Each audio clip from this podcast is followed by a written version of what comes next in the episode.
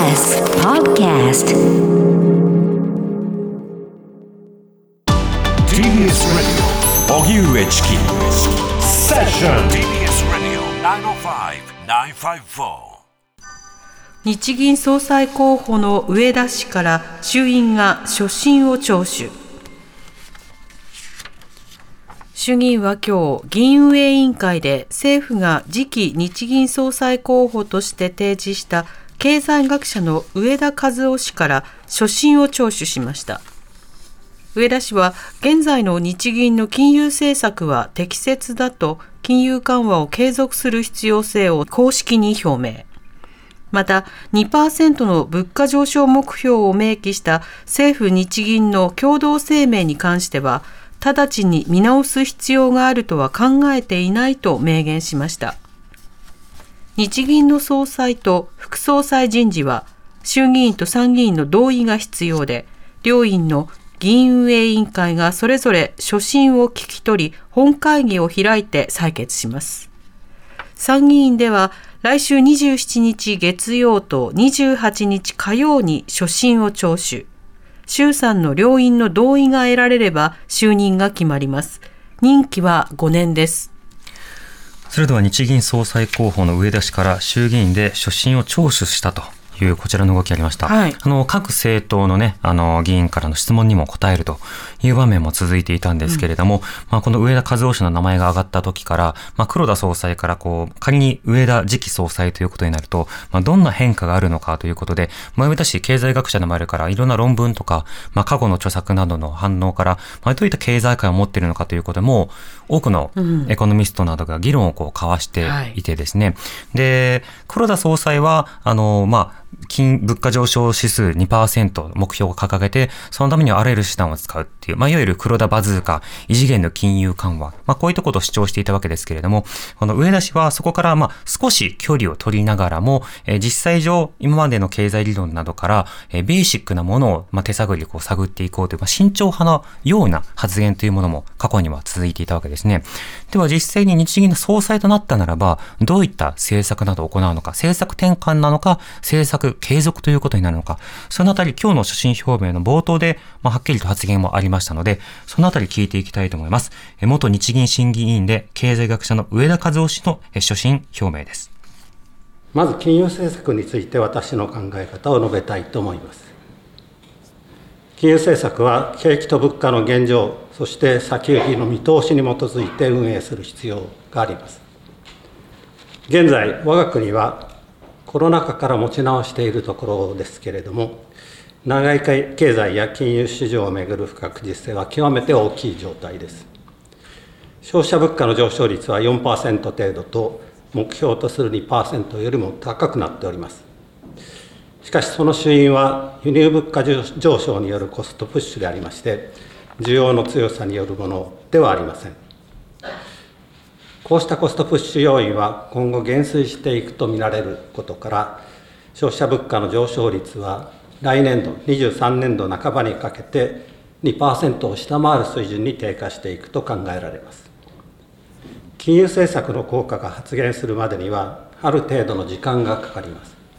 金融政策の理論では、需要要因による物価上昇には予防的に対応して需要を抑制する一方、コストプッシュによる一時的なインフレ率の上昇には直ちには反応せず、基調的な物価の動向に反応するというのが標準的な対応と考えます。そうでないと金融引き締めによって需要を減退させ、景気悪化とその後の物価低迷をもたらすことになってしまいます。この点、我が国の基調的な物価上昇率は、需給ギャップの改善や中長期の予想インフレ率の上昇に伴って緩やかに上昇していくというふうに考えられます。ただ目標の2%を持続的安定的に達成するまでにはなお時間を要するというふうに考えております。こうした経済物価情勢の現状や先行きの見通しに鑑みれば現在日本銀行が行っている金融政策は適切であると考えております。金融緩和を継続し、経済をしっかりと支えることで、企業は賃上げをできるような経済環境を整える必要があります。もし私を日本銀行総裁としてお認めいただきましたならば、政府と密接に連携しながら、経済物価情勢に応じて適切な政策を行い、経済界の取り組みや政府の諸施策とも相まって、構造的に賃金が上がる、そういう状況を作り上げるとともに、一時的でなく持続的安定的な形で物価の安定を実現したいと考えております。はい。ということで、衆議院で行われた、えー、上田日銀総裁候補に対する、はいえー、写真の聴取、その音声を聞いていただきました。はい、この発信を受けて、えー、各政党がいろんなことを聞いていくんですね。あの、日銀の独立性はどうするのかとか、10年間やってもうまくいかなかったんではないかとか、まあ、様々なことを聞いていくわけですけれども、基本的な上田氏の姿勢、あの、実際にその、今回、初心を聴取するまでは、まあ、バランス人事であり、あの多方面のその意見を聞きながら、まあ、どういった方向性を打ち出すのかということを明確にやるのではなくて、えー、物価の安定は目指しつつも、まあ、緩やかに、えー、脱黒田路線になるのかなというような、そうした印象もあったわけですね。ところが、あの、今の発言の部分にもあったように、あの、おおむね、え、黒田路線というものを継承していくと。要は2%の物価、えー、目標。これは持続的に達成していくだろうし、そこに対してはコミットをしていく。継続をしていくということになる。そして、えー、具体的に日銀というのは、あの、政府から独立した機関ではあるんだけれども、共同声明を結ぶことによって、同じ目標に向かっては政策をやっていきましょう。だから政策の手段は日銀がいろいろと自由に考えるんだけれども、何を目指すべきなのかというところは合意しましょう。ということで、共同声明、アコードを結んでいるんですよね。その内容については、今のところ見直す必要はないというようなことを言っているわけです。そして、えー、さらに、えー、具体的な手段などについても、現状路線というものをひとまずは維持をする。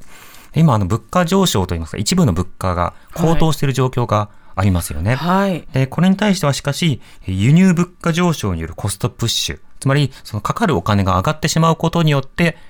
物価が上がってるのだって、人々がよりたくさん物を買うようになったから物価が上がったとか、そうしたのは状況ではないわけですね。はい。うん、人々の給料が上がったから物価が上がってるという状況ではなくて、はい、えー、必要に迫られて物価が上がってしまってるという、まあ、そうした状況なので、短期的にはあの別のケアが必要だけれども、中長期的には現在の物価上昇目標というものはまだ未達成という前提で進めていくのが妥当だろうというようなことを述べているわけです。うん、この点では10年できなかったものをどうするんですかっていうような点は残っていくわけですけれども、そこについては時間をかけていくことや、それを妨げるような経済政策をしないこと、妨げる経済政策というのは、まあ、例えば消費税の増税とか、まあ、いろんな手段とかあるわけですけど、そうしたものを抜きにして一貫性のある政策をしていけますというようなことを述べた点、そして印象的なのは、賃金が上がるという状況を作るということ。これを日銀が明言したということ。まあ、あの、まだ総裁になってないんですけど、日銀総裁候補として明言したというところは、一つの注目なのかなと思います。あの、例えば、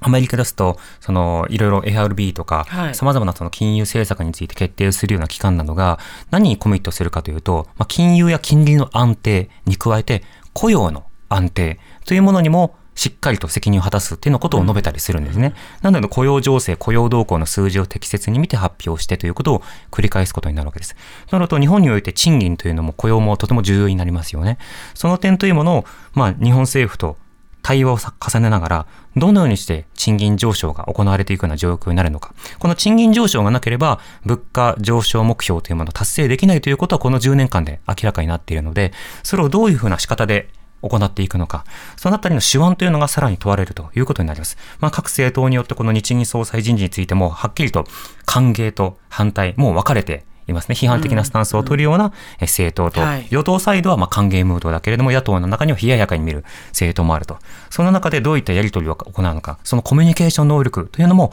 見ていくことが必要かと思います。